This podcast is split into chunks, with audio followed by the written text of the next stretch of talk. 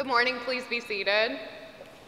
Um, for any newcomers that we have this morning, my name is Sarah Condon. I'm married to the priest, the rector of this church, Josh Condon. I am ordained, so no, like if you're feeling like you just want to wander up here and say something, you really should talk to Josh first. Um, I just wanted to give that caveat there. I'm like, who's the crazy lady that got out of the, um, the congregation? So, um, this passage is one of those gospel texts that makes everyone very confused. I just want to say that from the outset. I read so many biblical commentaries trying to prepare for this morning, and most of them said just skip over all the confusing stuff and shame people who have money.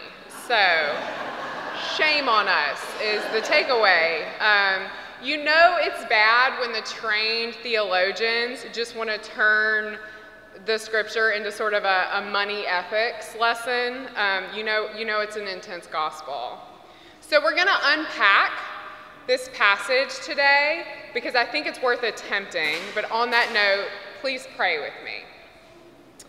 Gracious and loving God, we ask for your spirit to be with us this morning, to guide us, to hear the message that you want us to hear, that we are loved beyond measure. Lord God, we pray for the one who preaches, for you know her sins are many. Amen.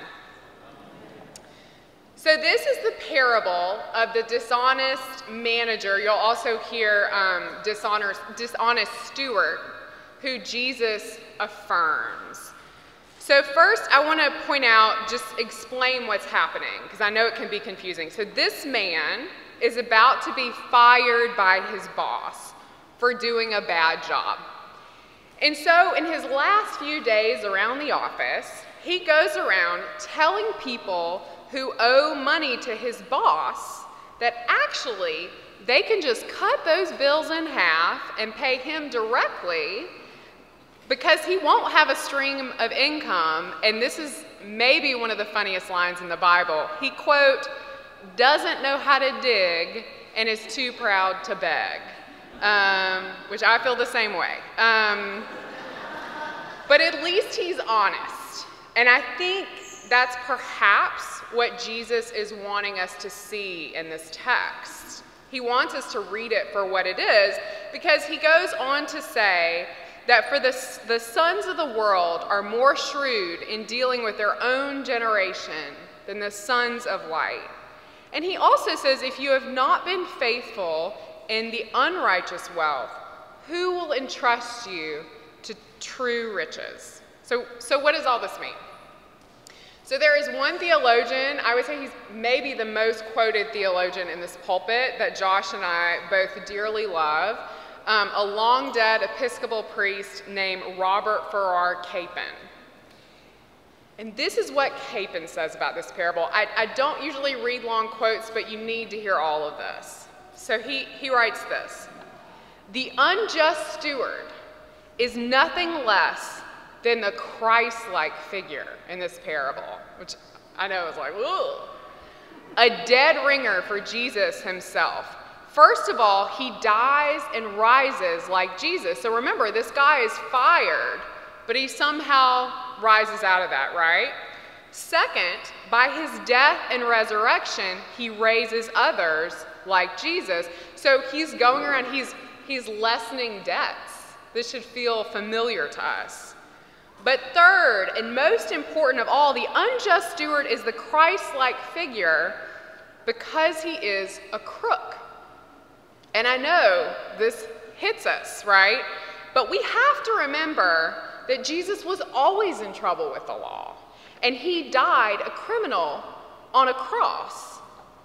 So, the unique contribution, Capon goes on to say, of this parable to our understanding of Jesus is its insistence that grace cannot come into the world through respectability.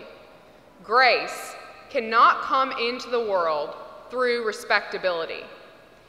This parable, this is still Capon, therefore says in story form what Jesus said by his life. he was not respectable. He broke the Sabbath. He consorted with crooks, and he died as a criminal. Now, at last, in the light of this parable, we see why he refused to be respectable. Woo! Christianity, especially our American version of Christianity, drives us into thinking that respectability is a key virtue. But Jesus was not respected. Certainly, his early followers were not respected because that was never the goal. Respectability was never the outcome. The goal was death and resurrection for sinners like us. That was the goal. Not only is Capon spot on that grace cannot come into our world through respectability, but it cannot come into our hearts that way either. Many of you know that I am the uh, Episcopal chaplain to the students at Rice University. It is a job that I love. I get to spend my days with, with super bright young people. And a massive part of my job is explaining why church and Christianity matter so much, why it is a thing that they should be a part of. And I have something I say to every student when I sit down and I take them out for coffee for the first time. And it's become kind of like a motto for our ministry. I say, in, in this group, in this ministry, in this church community, we do not take ourselves seriously, but we take the gospel and the grace of God very seriously. I feel that in this year of our Lord 2022, this is kind of a defiant stance. Our world is made up of people who take themselves entirely too seriously. Everything is serious. We must all have expert opinions on all of it. When I read the news headlines these days, I often think, are we all scientists? Doctors? And lately, elementary school librarians? Should we all be taking all of these things so seriously? Are we even capable of that? I am not capable of that. Maybe you are. I'm not capable of that.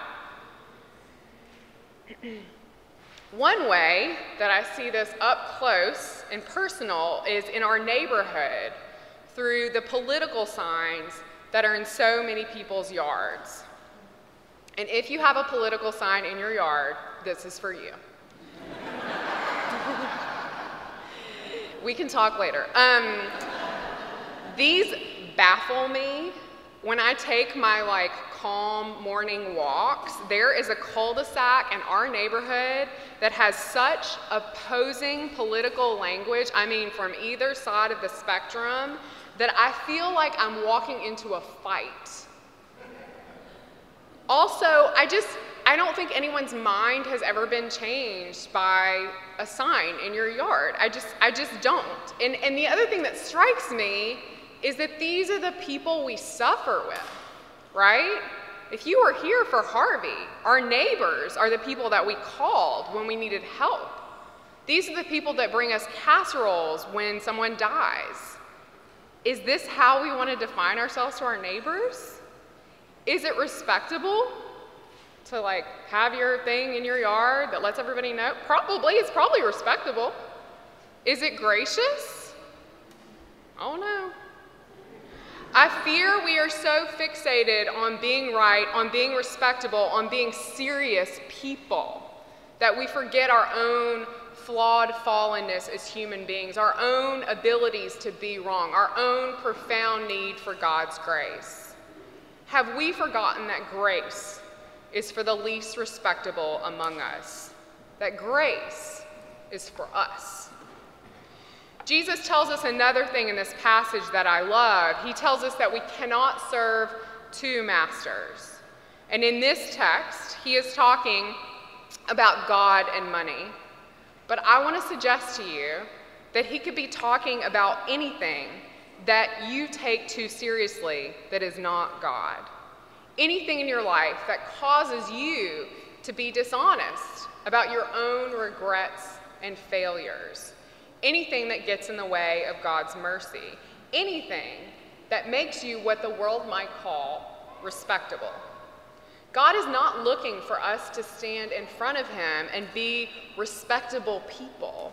God is looking at us and longing to connect with the parts of us that we use respectability to try to hide. Let Him in, let Him see you. Now, I want to say I do not often come into sermons giving advice or homework about what you should do this week. But I do want to offer a few ideas. And I want to say the preacher is always preaching to herself first, right? So take yourself less seriously this week. Just try. Just for like 24 hours. Maybe you can't do a week. Just try. 15 minutes, right? If you've got kids at home, remind yourself that it's okay to be late for an appointment because their stories go on for too long. If your hips and knees are still in pretty good shape, when you go to bed tonight, I want you to run and just leap into the bed like a seven year old. And if your spouse is not here, please wait until they get in bed first and they'll have no idea what you're doing. And I'm serious because it will make you laugh. And there's no better antidote to the poison of seriousness than the grace of laughter. Apologize to someone the day you hurt their feelings. I am not good at this. But I know because I am me, because I am fallen, because I'm not respectable, that I will hurt someone's feelings this week and I will need to apologize. Call someone that you've been holding a grudge against for years and apologize to them, even if you think they should be apologizing to you. Because who knows, maybe you were too serious back then, right? Maybe you're actually the wrong one. And if you're feeling like really whimsical, take down your political yard signs. this is what Christianity looks like. It is not respectable. I don't know, I mean, I could say where we got those ideas from, but it's not, Christianity is not respectable. It is gracious, it is faithful, and it makes the thing the thing. Jesus was right. We cannot serve two gods. But who really wants to? It's miserable. It's miserable. I want to serve Jesus, and I know that you do too. He is not interested in us being serious about ourselves.